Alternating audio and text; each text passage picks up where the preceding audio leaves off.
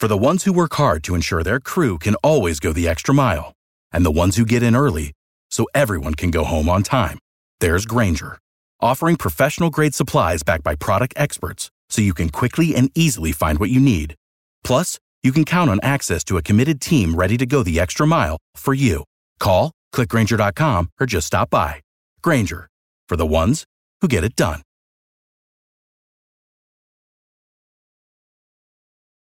Every team, every topic, everywhere. This is Bleav.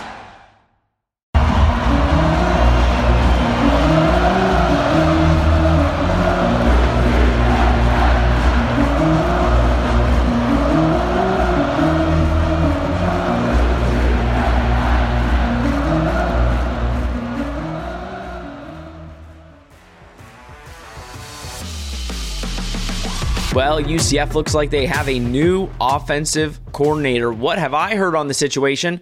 And what should we expect moving forward? Hello, everybody, and welcome back to Charge On. As always, I'm your host, Sean Green. Before we get started, as always, a quick word from our sponsor, Bet Online. It's playoff time, and the road to Vegas goes through San Francisco and Baltimore. BetOnline is your number one source for playoff football odds, stats, trends, and lines, with everything from point spreads to hundreds of player performance props. Head to BetOnline today to stay updated on all the action. BetOnline, where the game starts. I'll be honest, guys. So we're gonna get. Uh, I put out a tweet last night. Hope you all are doing good. I put out a tweet last night, and I said, "Hey, send in. I'm about to record a pod tomorrow for Charge On. Send in your questions, and you know we'll see if we can answer them. We'll see if we can uh, go through and make that the episode. Because to be completely quite honest with you, there's not been much UCF news in the past week. Uh, we could have talked about basketball, which we'll get into a little bit basketball talk here, and this will not be a long episode. But uh, this podcast got saved by news earlier today that UCF will have a brand new offensive coordinator. Um, this is coming, it came to us very early uh, in the day that uh, Tim Harris, Tim Harris Jr., was the running back coach at UCF for many years, um, has decided to come back and be the offensive coordinator at UCF. Uh, a lot of people were trying to figure out because it got announced um, kind of by a Miami source that he was he was leaving Miami, he was coming back here, and a lot of people were trying to figure out what the hell was going on. Now, we have seen in the past, and I'm trying to have all, I have all my stuff on my phone. We saw with obviously Ted Roof, right? He comes in, he's now the defensive coordinator, and then Addison Williams gets put to co defensive coordinator. So now you have, and we saw it with Gibbs, right? Gibbs was also co defensive coordinator. And then this season, you had Darin Hinshaw. He was the only offensive coordinator. There was no other offensive coordinators on the staff. I think, uh, or maybe Herb Hand was, but you know, Darin Hinshaw was calling plays. Darin Hinshaw was the one leading the offense. So now it gets announced today. Oh, you know, Harris is coming in, and he's going to be your new offensive coordinator, which I think shocked everybody because we were all assuming, oh, maybe he's co-offensive coordinator, maybe people, maybe he's going to be the wide receiver coach. We have no idea what he's actually going to be. Right? We were just assuming, uh, maybe that report isn't accurate. Hinshaw was just liking UCF tweets yesterday. He's talked about profusely how much he loves being here. His family's close by. He's like obviously a UCF alum, played at UCF, all that good stuff. So eh, there's no way Tim Harris Jr. is going to be the offensive coordinator. But no, it got announced. You know, all the scoopers, everybody was on it. It got announced a couple hours after. A UCF spokesman confirmed that Tim Harris Jr. will be offensive coordinator and wide receiver coach, while Darin Hinshaw will take on co offensive coordinator and QB coach duties. So, um, if you guys I heard from a source. Again, I'm not trying to get in the scooper game, but luckily I have a good, a good couple people that are in the know on the situation. Um, and then Brandon Helwig, obviously the godfather of UCF um, sports, he put in the dungeon um, some information that I heard from a source a couple, you know, a couple days ago that I found very interesting. And I think many UCF fans will, you know, laugh at this. I'm not going to read the article because I implore most of you guys to go to the dungeon because um, I know Helwig kind of put a bunch of that stuff there. Gus has been calling plays since after the West Virginia game. Darin Hinshaw has not been calling plays. So, you know, I'm trying to remember the games, but West Virginia game, UCF loses 41 to 28. Gus called plays for the Cincinnati game, Oklahoma State game, Texas Tech game, Houston game, and the Georgia Tech game. Gus was calling the plays. So a lot of fans that were just saying this looks like Gus offense, you know, that's uh, very valid because I guess it was. Um, Tim Harris, or you know, Tim Harris is coming in to again. He's going to be the offensive coordinator. He will not be calling plays. Um, I, I, I am going to safely assume that Gus Malzahn will continue his play calling duties. Uh, again, if you only really let him let uh, Coach Hinshaw take play callings for what seven, six, seven games, and then you took it back. Now, granted, in those games, UCF went on a winning streak to get to a bowl game, and um, you know you can look at that as the positive. Is that you know UCF was playing their best ball when it mattered. But you can also see sometimes in those offensive games, there was a little bit of struggles.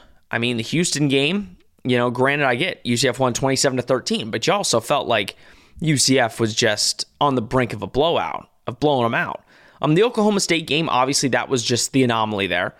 Texas Tech offense was not that good that game. Uh, Georgia Tech, obviously, not that good.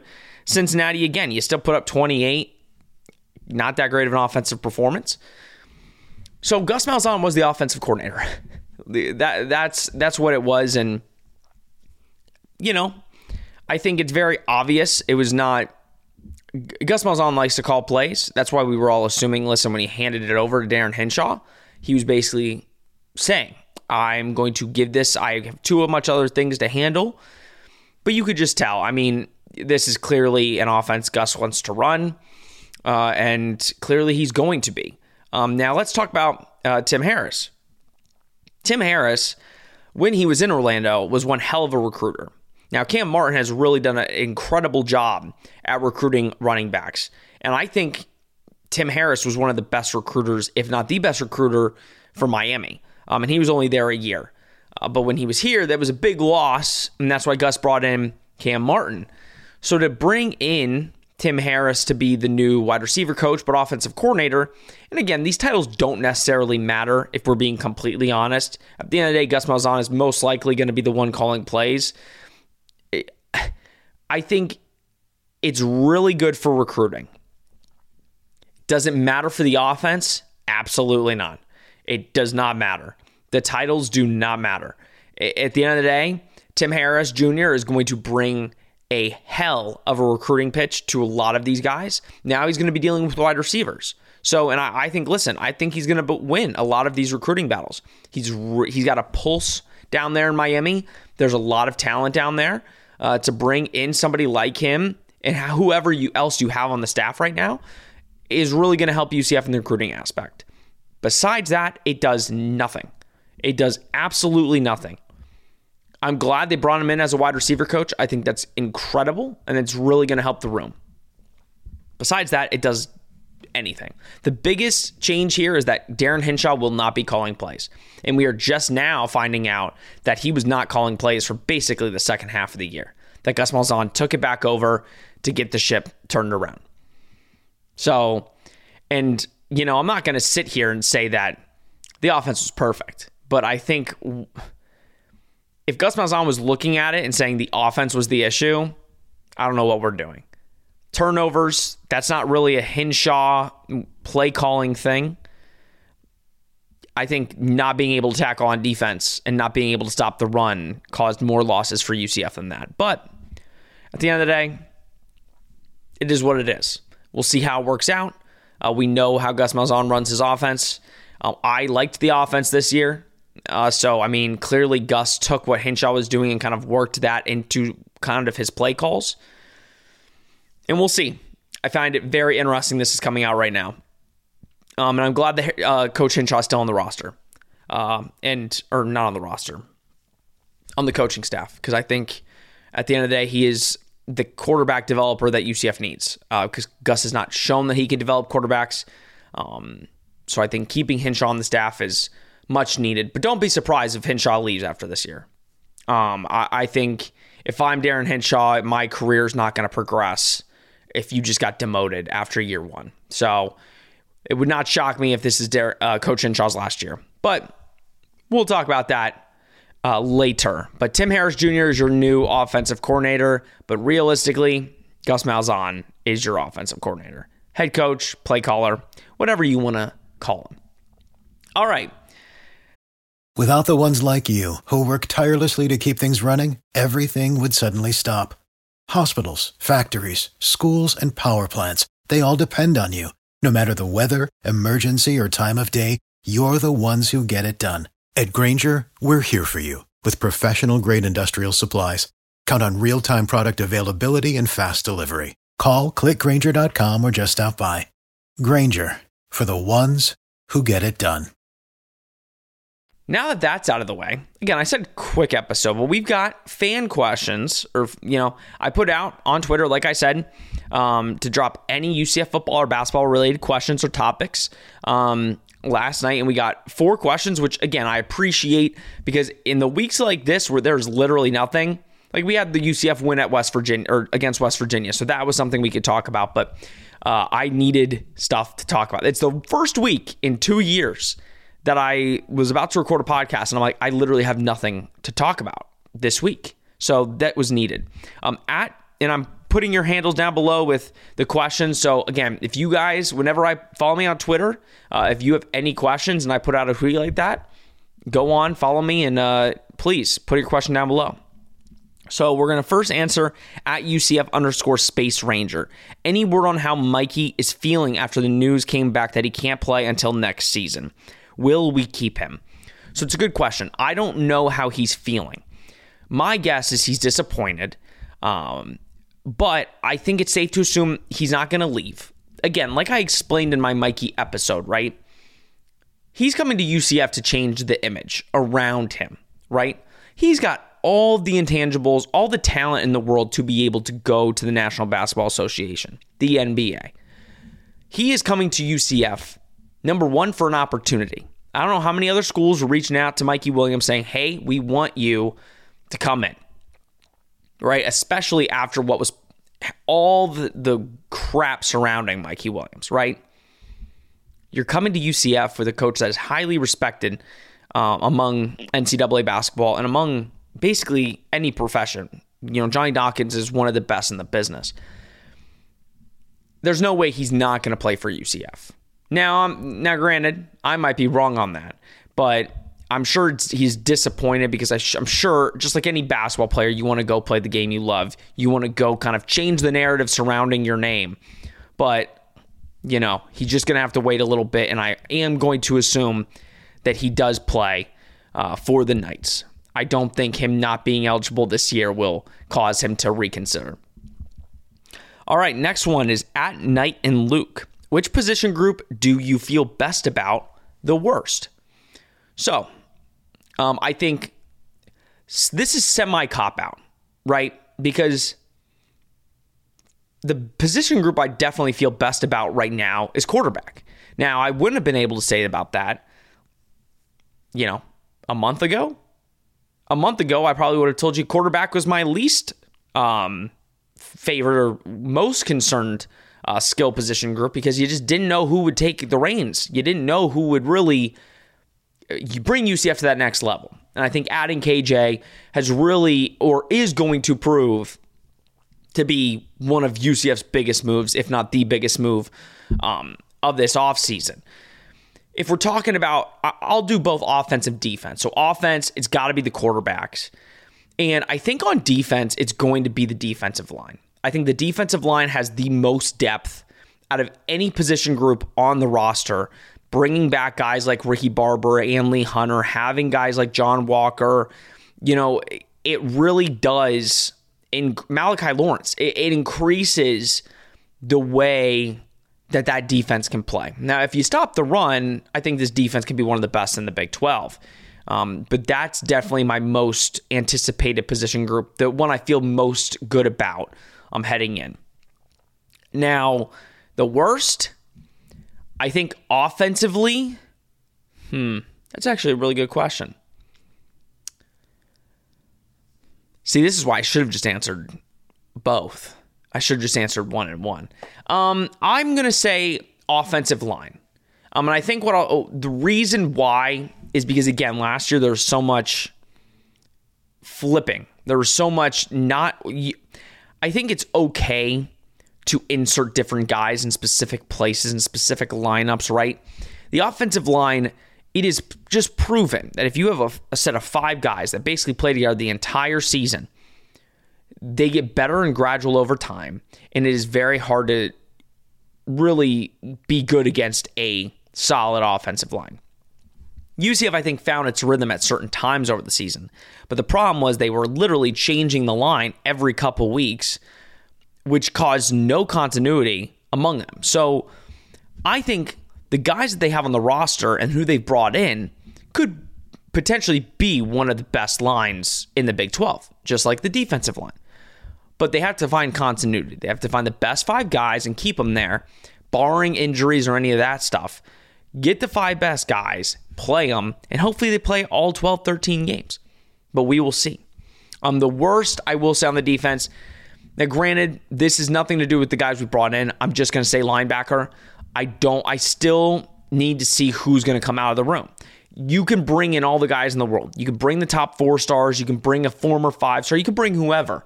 At the end of the day, we have to see it. One guy I saw a picture of that I really want to see him play is Andrew Harris dude looks yoked. Yoked. So I would say that's my the one I'm most worried about. That's not a surprise. That's something that we all have kind of known about anyway. Is the linebacking group is going to be semi shaky a little bit. But who knows? They might have gotten two guys in the portal or two guys on the roster that come out and just ball out from day one. And we're like, we have our linebackers. Um, and I think we do, but it's still the one I'm most concerned about any other rumored portal booms coming? Um, I think there might be maybe one, maybe two. Um, not too many more.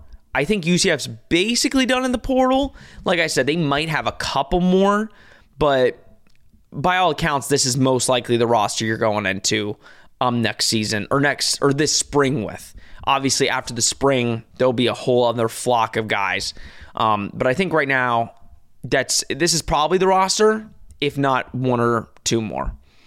And then at Zebbles UCF, which non QB slash non linebacker transfer will have the biggest impact on the team next season? Hmm. So I'll say this. I think when it comes to, I think this is a kind of double edged question who I think will have the biggest impact and who needs to have the biggest impact. I think when it comes to offense, the two name the one name is RJ Harvey. He needs to have the biggest impact on the team. Obviously, besides if if he takes a dip, UCF might struggle. Um, and I think the wide receiver that I think needs to have a have a step up as Xavier Townsend. Um, you're losing Javon Baker. I think Kobe Hudson's going to give you what Kobe Hudson kind of gives you. You need that clear cut number two. And I think Xavier Townsend's been number three for the last two years. He needs to kind of get that ball and prove, you know, the kind of caliber wide receiver he is, which I think we all know what he could do with the ball in his hands. It's just about getting the ball in his hands. Um, on the defense, who I think will have the biggest impact on the team, it's a really good question. That was a good. You have some good questions, guys. Um, I'm going to say Malachi Lawrence. Um, I think he's really going to. There's no offense to Josh Celiscar. We love Josh Celiscar, obviously. He just did not have it this year. And I think in limited minutes, limited time, limited snaps, Malachi Lawrence really stepped up and proved himself. I think if you play him 90% of the snaps, I think this defense gets to the quarterback a lot. And I think it also will help stop the run. Um, he's one of my favorite players on defense. And I think if he's in there, he's going to have a huge impact on that defensive side of the ball. I love the way he plays the game. And he'll be starter next year and he'll be balling out. So, all right, guys, that's going to do it. Um, I'm not going to get too much into other stuff. Short one today. Quick, quick 20 minute, um, 20 minute podcasts that we can release out to you guys. Um, hopefully, as stuff starts to ramp up, we'll be having more news that we could talk about. Obviously, UCF basketball continuously uh, hoping to get big wins. Three and three. All them Johnny Dawkins haters not not loving life right now. Um, we'll talk more about UCF basketball next week after the next couple games. Um, I I know some of the people wanted me to talk West Virginia. That was a, an expected win, um, which we will discuss. Um, but I really want to see a little bit more body of work. Uh, they're three and three. Let's wait after these couple games, um, and we'll talk more about UCF basketball next week. And then hopefully Gus will finally have his press conference. Uh, hopefully next week, um, labeling all the additions and again the changes in the staff. Um, but we'll see when that happens. All right, everybody. I hope you enjoyed. Sorry again for the short episode. I hope it was just short enough that you know you got your UCF fix in for today. All right, everybody. This has been Charge On presented by Bet Online. We will see you next week.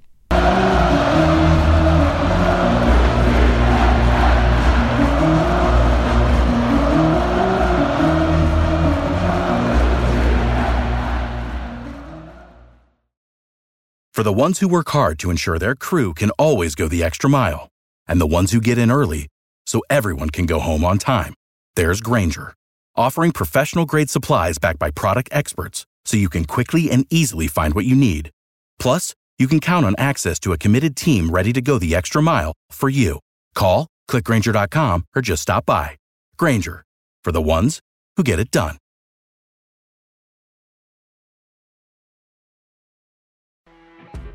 You know, when you're listening to a true crime story that has an unbelievable plot twist that makes you stop in your tracks?